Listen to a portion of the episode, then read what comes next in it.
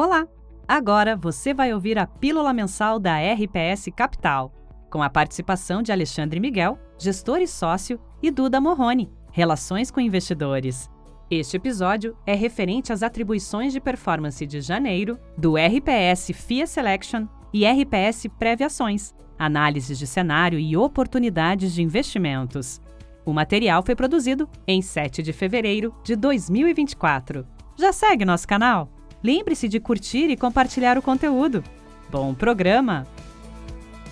Oi, pessoal, Duda da RPS. Estou mais uma vez com o Alexandre Miguel, co-gestor do Long Only, que teve um mês, assim como as bolsas, né, principalmente a bolsa local, difícil em janeiro. É uma queda de 4,5% do IBX, benchmark do produto, que refletiu no retorno de menos 5,1% do long only. Uhum. É, vamos começar por aí, então, a ler o contexto do que aconteceu na bolsa, da onde veio essa realização e como que isso refletiu na carteira do produto.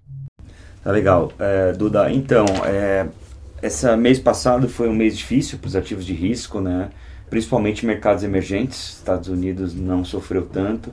Eu acho que num contexto de discussão do início de ciclo é, de corte de juros nos Estados Unidos. Né? A gente vinha de. ainda vem né, com, com dados de inflação lá favoráveis, né, né, caindo, né, uma desaceleração, acho que em linha com o que os membros do comitê estão buscando, né. Então o mercado já vinha precificando até o final do ano passado cortes relevantes né, ao longo é, de 2024, é, iniciando em março. Né? Só que ao, ao, longo do mês esse debate foi ficando mais acalorado, né? É, porque se por um lado os dados de inflação estão tão positivos, estão né, indo na tendência correta, os dados de atividade ainda seguem fortes né, e geram uma certa incerteza em relação ao início. Né? Em relação, acho que ao, ao, corte, é um corte, a gente vai sim ver um ciclo de queda, né? É só que o mercado já estava precificando com uma intensidade razoável e esses dados de atividade forte, né, serviço, os próprios dados de emprego ainda, é, deixou o mercado mais em alerta para o início desses cortes. Então, essa precificação foi jogada para frente, né, desse início de ciclo de queda, talvez em maio, né, tem uma chance menor, ou mais para frente, até eventualmente de forma mais intensa. Isso gerou um estresse, né, um fortalecimento do dólar, essa reprecificação das taxas lá fora, os juros subiram, aqui, aqui sempre acaba levando junto é, o Brasil, e aí também emergentes por causa de fluxo, né? Bolsa, a gente segue vendo saque na indústria local aqui no Brasil, para a bolsa, é, multimercados, é, é, e a gente viu uma saída de perto de 15 bilhões se a gente contar do, de estrangeiros, né, se a gente contar tanto no mercado à vista quanto futuro. Uhum. Então esse cenário aí levou essa realização dos ativos locais aqui na bolsa, né? Falando do selection aqui do FIA, a gente acabou caindo, né, em, parecido com essa com a performance do IBX, um pouquinho a mais, esse pouquinho a mais, acho que os, os, aí, os papéis dentro da carteira que contribuíram para essa performance por pior foram principalmente a posição que a gente tinha abaixo do índice, né, que a gente chama underweight, em Petrobras. A gente errou, tomou uma decisão equivocada aí no início do ano de reduzir um pouco, a gente não estava tão animado com o petróleo ah, em face né, dessa talvez desaceleração lá fora e uma questão de supply, né? É, então a gente reduziu um pouco no final do ano passado e a gente aumentou um pouco mineração, né, caso Vale. É, isso se mostrou que não foi ao longo do mês uma decisão correta, porque a China está com uma dificuldade maior para pegar no tranco aí com as medidas de, de reaceleração, tem muita desconfiança no setor de real estate, o minério não apresentou a sazonalidade né, tão esperada, ele até segurou, mas teve alguma realização ao longo do mês. Em contrapartida, a Petrobras né, sempre teve um valuation atrativo, o minério se segurou, foi até no topo aí da banda que tem negociado por tensões aí geopolíticas também. Então a Petrobras foi bem, a gente, fundo por ter uma, uma posição abaixo do índice, isso foi um detrator de performance. Ao longo do mês, acho que já vou até antecipar, né, que a gente fala dos movimentos ao longo do mês, a gente acabou vendendo um pouco dessa posição na Vale, por conta nessa, né, tenho essa incerteza em relação à China, é, só que também começou né, uma, um debate aí forte sobre interferência política, seja nomeação de CEO, seja, seja também com possíveis passivos aí, é, ambientais ou de para restituição, os problemas que eles tiveram lá atrás com as barragens, então possíveis contingências. Então começou esse ruído, a gente achou por melhor, com potencial impacto, impacto aí de 6 a 8% no valor da empresa, dependendo do cenário se assumir. E aí, dado com um cenário não tão claro para a China, a gente resolveu vender como stop aí um pouco desse case. E aí a gente realocou parte em siderurgia, ainda para estar tá exposto a esse tema, é, na Gerdau, e uma parte em alguns outros setores, tá? No geral, aí no portfólio, uma diversificação. Acho que o que explica aí o tom do, do mês passado foi um pouco isso, Duda. Tá. E agora partindo mais para fevereiro mesmo, né? Como que tá a nossa carteira? Você falou aí de algumas movimentações que foram feitas ao decorrer do Sim. mês passado, é, mas como que a gente está hoje na foto e o que, que a gente está vendo aí para esse mês? Que... Tá, tá.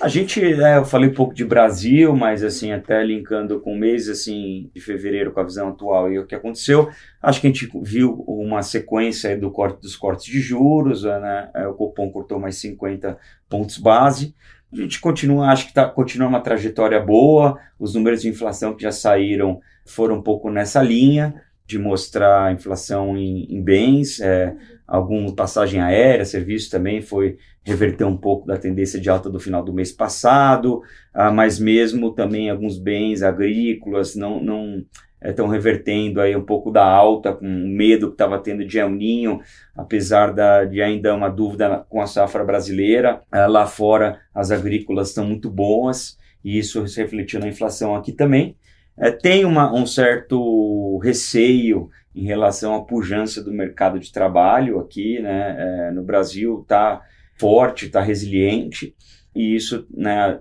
pode gerar uma, uma dúvida de, de contaminação para os salários e dessa gerar alguma inércia em serviços na inflação e isso comprometer eventualmente o corte de juros. Mas acho que ainda não é um cenário base, a gente está numa trajetória benigna, a precificação do mercado está indo nessa linha também. Então a gente está animado assim com essa sequência de corte de juros, de é, chegar perto e bater até eventualmente é, ceder um pouco dos 9% até o final do ano. Então continua com uma visão é, otimista, é, com a diferença, acho que de lá fora agora já ter precificado melhor. Né? Antes se esperava uma queda muito forte do, dos juros americanos. Eu acho que já houve um ajuste nas curvas de mercado nessa expectativa. Então, acho que agora já teve uma saída de fluxo aí por conta disso, estrangeiro. Acho que agora a gente está numa posição um pouco melhor, uhum. dados os níveis de preço, dado da, da, dessa mudança um pouco de cenário que aconteceu ao longo do mês de janeiro. Tá? Então, a gente continua positivo aí com, com o Brasil, apesar do mês passado não ter sido tão legal. Acho que agora já está mais precificado e eu acho que lá fora vai né? Talvez não seja, não faz ser em, março, maio, mas eu acho que é um cenário de queda de juro que é bom para acabar sendo bom para outros ativos de, de risco como bolsa, tá? Uhum. De mudanças na carteira, né? A gente acabou ao longo do mês agregando um pouco de domésticos, é, foi o caso um pouco de CVC que a gente estava fora, teve uma realização forte no papel e um pouco de local web, com perspectivas aí de, de, de de um momento, do, um, do momento operacional favorável. As empresas, ah, no caso do CVC, vem, vem num, um turnaround aí operacional com management novo, de aceleração de, de vendas e recuperação de rentabilidade. É, e ela se beneficia muito de um cenário de queda de juros pela alavancagem. Uhum. Então, acho que é um potencial razoável no equity. E a local web também entrando mais no eixo nas operações a gente já dado a realização, o nível do papel, acho que achou que faz, fez sentido aumentar a alavancagem do fundo aí a, a esses temas. Uhum. Aí eu falei um pouco da, da, redução de vale, a gente foi um pouco para até um Gerdau. pouco para Petrobras e para Gerdau e aumenta um pouco do underweight em defensivos. Tá. Ambev, são papéis que a gente está tá fora um, po, um pouco, outros defensivos a gente reduziu um pouco é, saúde, reduziu um pouco exposição. E, e aí o restante, a carteira, cara, a final da carteira, ficou com a, aqueles papéis que a gente já vem carregando, mais core, né? Consultores de baixa renda, setor de saúde e oncologia, né, oncoclínicas, a gente vem carregando há um tempo, setor de distribuição de combustíveis, a gente voltou a aumentar também ao longo do mês, é, reduziu outros defensivos, aumentou distribuição de combustíveis, é, é Vibra, um pouco de Raizen, pelo momento operacional que a gente está vendo bem favorável. Então, o cara da carteira, esses core positions, para quem acompanha, a gente vem mantendo ao longo do mês de fevereiro agora. Perfeito. Tá legal? Obrigada, Ale. Obrigado, obrigado. Obrigado, pessoal. tchau. tchau. tchau.